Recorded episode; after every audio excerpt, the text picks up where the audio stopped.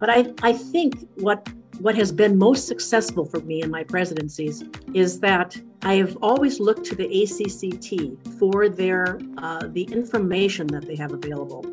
And then I made it possible, I think, for trustees to attend conferences. And when they see other trustees, they see those trustees in action, they become better advocates themselves. This is In the Know with ACCT, the voice of community college leaders. I'm Jacob Bray. This is the second episode in a series of episodes dedicated to the fundamentals of community college governance. In this series, Jackie King, co editor of the recently released Trusteeship in Community Colleges A Guide for Effective Governance, second edition, interviews chapter authors about how to govern. In this episode, Dr. Karen Rafinski discusses board accountability and advocacy. Dr. Rafinski is president emeriti of Clark State Community College. Over her 16 years at the helm of the college, enrollment more than doubled, CSCC expanded to more locations, and developed closer ties with local businesses. She has also served as the interim president for the Ohio Association of Community Colleges. Between her CSCC presidency and her previous presidencies at higher education institutions in Minnesota, Rafinski has spent more than 26 years as CEO at three institutions and 41 years in higher education. To purchase Trusteeship in Community Colleges, a guide for effective governance, second edition, visit the ACCT bookstore online. My name is Jackie King. I am one of the co editors of that volume, and I am joined today by Karen Rafinski, uh, who is one of the authors.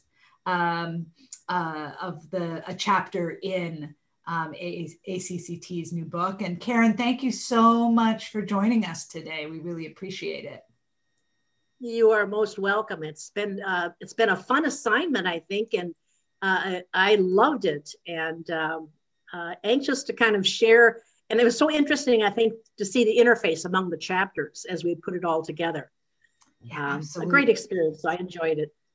I did too. It was a lot of fun. It was a great group of authors to work with. So, Karen authored the chapter on board uh, accountability and advocacy. So, we'll dive right in and, and share some information that will hopefully give you a sense of the chapter and pique your interest to read the whole thing because this is a very practical book full of uh, really useful information that trustees can put into practice every day in their roles and uh, we can't possibly cover all of it, but we'll try to our best to give you a flavor of what you will um, see when you uh, dive into the book itself.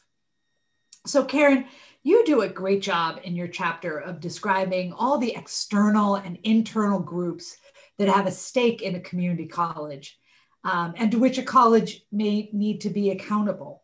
Um, how can a board member consider the needs and viewpoints of so many different groups without becoming fragmented? Wow, it's, you know, that's a wonderful question. I think I kind of boil it down to it's a fine balancing act. Um, I remember orienting uh, new new uh, trustees as they came onto the board, and that sometimes I felt in my particularly my initial years of the presidency, I thought, wow, this is like a fire hose uh, what do I start with? And over the years, then I think I kind of refined it and let it kind of work itself out. And one was, you know, in stressing the importance of the accountability aspect, talking with them more directly about the mission and goals, vision and values of the college. So, more importantly, to catch the energy of the community college. And then starting with their fiduciary responsibilities as well and many of them of course are uh, there's a reason they get on the board uh, whether they're appointed by the governor or the county commissioners or elected. Um, there's a reason they get on this board and that's because they are already connected in this community. So i sit back and tr- try to figure out those connections and what they bring to the board and what kind of complement it is. And I began then to talk about the fiduciary, but all of the, uh, many of them serve on other not for profit boards. And so they are familiar with the loyalty, care, and obedience that are there as hallmarks of all nonprofit boards, and kind of talk about each one of those and what it means to us. Uh, and uh, so I think it's part of the training. And I think ultimately, uh, the processes themselves that you set up with the board, whether it's board evaluation at the end of a year, uh, whether it's the presidential evaluation, whether it's uh, them contributing to key performance indicators, whether it's assessment of student learning, whether it's benchmarking or looking at financial ratios. I think all those are really important in um, kind of getting them the scope of the activity. And it's really important that you begin to pull those trustees in then to actually um, have input into each of those areas. And so there is a method then of evaluating at the end. And if you have these solid processes in place, I think uh, it does prevent fragmentation. And then be satisfied with over some time, you're going to continue to orient them. So it's never really over. And, but you don't want to do the fire hose thing. You don't want them drowning in information uh, and really trying to develop their knowledge base of both community colleges, our processes, our accountabilities, uh, and our advocacy. Great. Now that's, that's fantastic. And I, I imagine too that uh, committees are helpful, right? Because that allows a board member to develop a bit of a specialization based on the committees to which they yes. assign. And of course, that's very beneficial to the president, you know, to actually uh, that allows them to spread the information out a bit so it, it's not so quite so overwhelming. So some have natural affinities to fiduciary and they and a lot of the trustees love uh, looking at the finances and it's very tangible uh, easy to more easy perhaps to evaluate. Um, but it's very important i think to specialize as well into each of those arenas and that way they can be rely on each other uh, as they move forward. It's a great point um, you encourage trustees to stay connected to their communities in your chapter. Do you have any advice for how trustees can do that without falling into the traps of appearing to speak on behalf of the full board or of being beholden to a particular interest group? Yeah, it's a good question as well.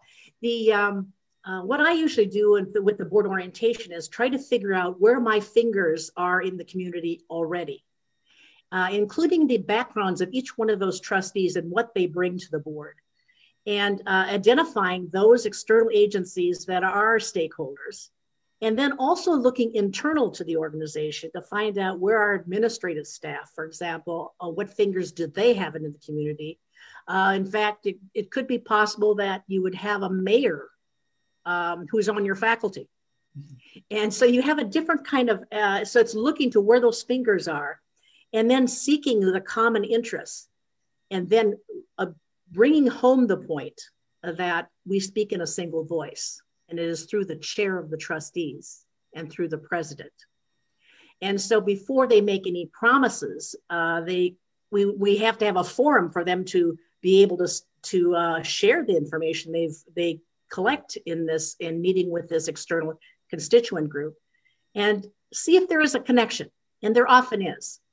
Uh, for example some of the connections we've made is when you're celebrating something for the community um, doing it as a collaborative a lot of not-for-profits uh, can certainly benefit from diversity training or um, uh, some of the uh, the uh, areas that we've had difficulty in the community with uh, firearms and lockdowns and all of that kind of thing, I think are all potential opportunities that really don't cost you much in the institution. But you've got to be, I think, really, really uh, uh in the orientation of trustees and the continuing training of trustees uh, to really refer back to the mission. I always compare it to inside the organization, you may have a tr- uh, may have a faculty member who's excellent in one aspect of the curriculum, and maybe it's some aspect of history, and suddenly you find your your history offerings are huge, and you really don't have much in the arts anymore. And so it's kind of keeping that balance, that balancing act as you move back and forth um, to make sure you don't have a proliferation of any or letting one institution or one stakeholder drive the agenda and that you really do have a balanced uh, approach. And you work on that by having the trustees help you figure that out at the beginning of every year, or perhaps in a retreat. Um, would be able to identify these are the things we think are most important to us. These we think are more the president's role. And the more you clarify that, I think the um, the better off you are. As a, as a president, I always use the three-legged stool uh, analogy, and and one is I want to have a relationship with each one of those trustees, and I want the trustees to gain the knowledge that of the the potential of the scope of the information that they have to have as trustees and then, most importantly, I want them to be able to develop relationships with each other. So you have this solid kind of way of approaching issues, and they develop more of a unity with uh, each of them. And that stabilizes, I think, and seeks common interest. And, and, uh, um, and then we discuss boundaries uh, a lot as well. But I think having them involved in the decision making, have them involved deeply in policy setting, those are the critical things I think that you need to really uh, develop an action plan for the board. That's fantastic, and and I imagine that um, taking advantage of the advantage of things like a board retreat. I always think of that a challenge for trustees at uh, when they arrive on a public college board is the open meeting laws. They may have been trustees of uh, they may have been on the board of a private company or a private nonprofit organization, and they're used to being able to meet in private and you know air all the issues and have sort of freewheeling conversation. And uh, it's an interesting balancing act that you you want to promote that accountability, but at the same time you are meeting in public. Um, right. It is one of the unique things that you have to work uh, in more detail with the Board of Trustees about the sunshine law and what it means. And of course, different states have different aspects of it. So um, you must clearly, uh, and it often uh, a presentation, usually within the board meeting itself, I, I usually try to have a presentation by the one of the internal group. And so they learn, continue to learn about the college. But there's also a point where we invite um, trustees to interchange with each other. And so sometimes bringing uh, a lawyer in and talking about the state sunshine law and and what it means to them and and and i think it also is an opportunity for staff training uh, as well. It's an important aspect. It's, i'm glad you brought that up because it is one of the key things that we do in our orientation. That's great. You describe a number of different levels of accountability uh, including accreditation which is probably the most unfamiliar to trustees. Can you say a little bit about what accreditation is and, and the role that trustees should play in that process? Of course, every president is very attuned to it, but you're right. It's probably less uh, visible among the trustees. It actually is, uh, accreditation is an official certification of a college, of a course, of a program within the college that shows it has met the standards of the industry as set by external regulators. That's kind of what the definition is. The most important thing trustees need to know about that, though, is that the college has a responsibility to meet those standards. And they have a role to play. They need to know, I think trustees need to know that it's a cyclical kind of uh, exercise. So they need to ask the key accreditation questions like when were you accredited? How long does it last? When will you be reaccredited? What were the results? Were, was the college placed under any sanctions? Well, how did the college respond to the concerns of the accreditation? And then finally, what implications would it have for us in policy? Uh, and because they do set the policy of the college, and there could be lots of, you know, accreditations are very much learning experiences. And each of them is a little different. There are six different regions, of course, in the United States that that uh, credit colleges and universities, and and they're all alike in many many ways, and and different in some ways. Um, and as we move through the process, there's also then the federal government, who's much more interfaced than they ever have been before in the, in the history of higher education, with federal compliance issues, since they issue that important uh, Title IV monies. And, and that becomes another thing that trustees need to be aware of so that they realize that across the United States, there are some regulations uh, about you know, credits, what they mean, uh, the length of programs, uh, transfer policies among these institutions of higher education, and how they're the what the expectation for compliance is. And so these are all things trustees learn over time uh, but really important to keeping the institution moving.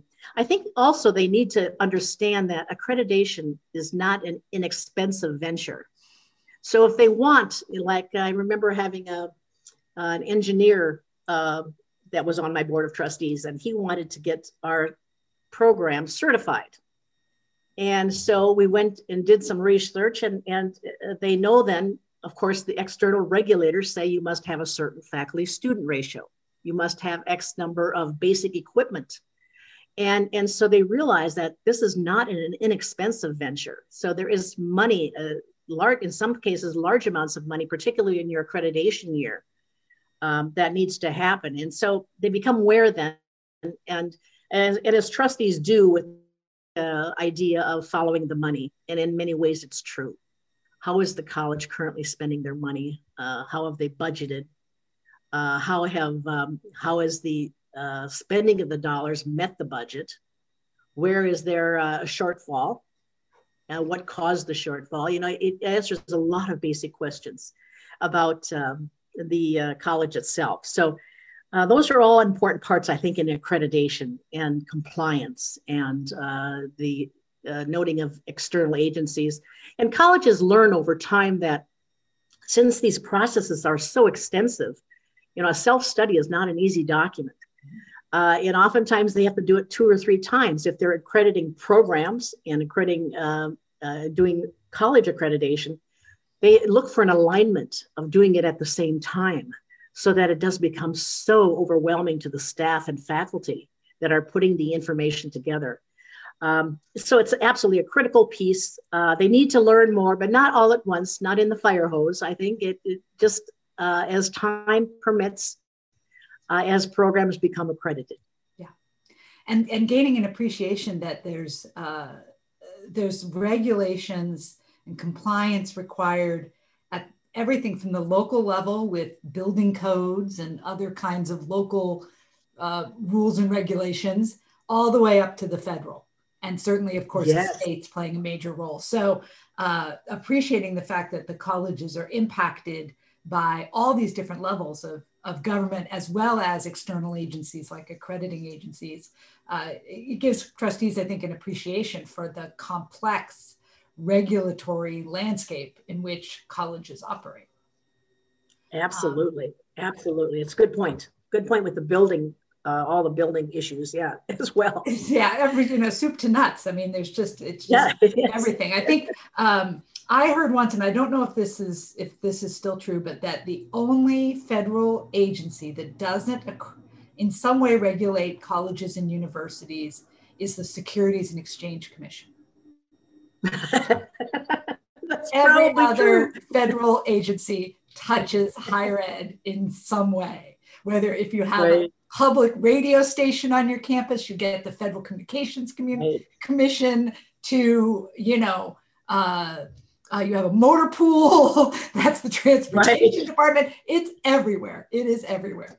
Right. Um, yeah, so that uh, that connects then into the other A word in your chapter, which is advocacy. So along with all of this regulation comes, of course, also uh, funding in many cases and uh, and advocacy. And so, being an advocate for the college at the local, state, and even the federal level is an extremely important role of trustees, and and one that they may not fully appreciate until they're in the in the job. Um, as a president, how did you like to engage trustees in advocacy? Oh wow, it is like the important thing uh, to build to build that support network throughout the community. And that's so tight that nothing falls through, that you've got a connection everywhere in every one of those stakeholder groups is, is critical for a presidential success uh, story as well. Um, so it's it's starting with the board orientation. I think retreats that focus on it, and how do we com- become better advocacy. But I I think what what has been most successful for me in my presidencies is that I have always looked to the ACCT for their uh, the information that they have available. And then I made it possible, I think, for trustees to attend conferences, the fall conference and the legislative seminar, because, because they became key issues. And when they see other trustees, whether they're elected or appointed, um, they see those trustees in action, they become better advocates themselves. And they sit through presentations where they see it. So um, what I try to get in their hands is the Trustee Quarterly, a magazine that they can find about current issues. To when you get into the legislative seminar, course, you can get the uh, legislative priorities, um, other uh, other kinds of advocacy ideas. And then I always involve them bringing the legislators on campus. And I think the one thing that I always stress when we bring legislators on campus is that each of these legislators are their own people and they have their own identity and their own special things that they're after. They're on committees that they have worked hard to get on. And it's it's important for them to talk about what their priorities are so that you can begin in your head to think about where we can connect. And uh, so listening to where they're at and, and then figuring out where we have where we could possibly build common ground and work on common projects that's what um, I think is most critical as you bring them on campus, as well as getting them uh, interested in what's going on in campus and making them knowledgeable. But those multiple ways of doing that, uh, other than the visit as well. And so that strong connection is, um, um, and that's often what uh, I found some of the trustees wanted to form their own legislative committee to keep in touch with uh, the their legislators, state and federal. Um, and uh, and very effective, I think. And then I think it, it can't hurt to have these students come in front of trustees, in front of legislators, and provide their testimonials. Wow, it talks about the importance of that federal financial aid. It talks, they talk about what the community college has meant to them, how it's helped them in their career. To have businesses uh, come in and say, this is what the college has done. They've crafted a brand new curriculum that will help uh, me get uh, talented workers to accomplish what I have in mind in my business. And then I think you know the the traditional economic impact study I think is real critical as you move forward uh, to to really tell the story through finances. Uh, what kind what this means to the college and and what it means to the community and the various communities I think as we have. And uh, it all helps advance the college image and that's what we're about uh, advancing our image uh, and helping students help their futures and helping businesses find those workers. And, uh, and so it's all part of the, the big picture and, and absolutely necessary, I think, in order to really move forward with a strong advocacy program. Absolutely. And it can be one of the most enjoyable parts of being a trustee, uh, getting to right visit the state house, visit the capitol, meet the legislators, tell the story, help tell the story of the college. Um, I think it's an element of being a trustee that probably many of them would say is among the most enjoyable aspects of the job. Uh, yes, so, very, very much so. That's wonderful. Uh, well, I hope today that uh, we've given you a bit of a flavor of what you will read in Karen's chapter. It's fantastic. And uh, I just want to thank you for making time to be with us today. It's been really uh, so enjoyable to, to talk with you and to hear your perspectives as a very experienced community college president. So we really appreciate it. You're most welcome, and it's been enjoyable for me as well. And I know the book will, uh, it provided me insights reading the other chapters and looking at the interface and how I look at, um, you know, making trustees stronger in their role, making presidents stronger in their role as well. To purchase Trusteeship in Community Colleges, A Guide for Effective Governance, second edition, visit the ACCT bookstore online. Thanks for listening. We'll see you next week.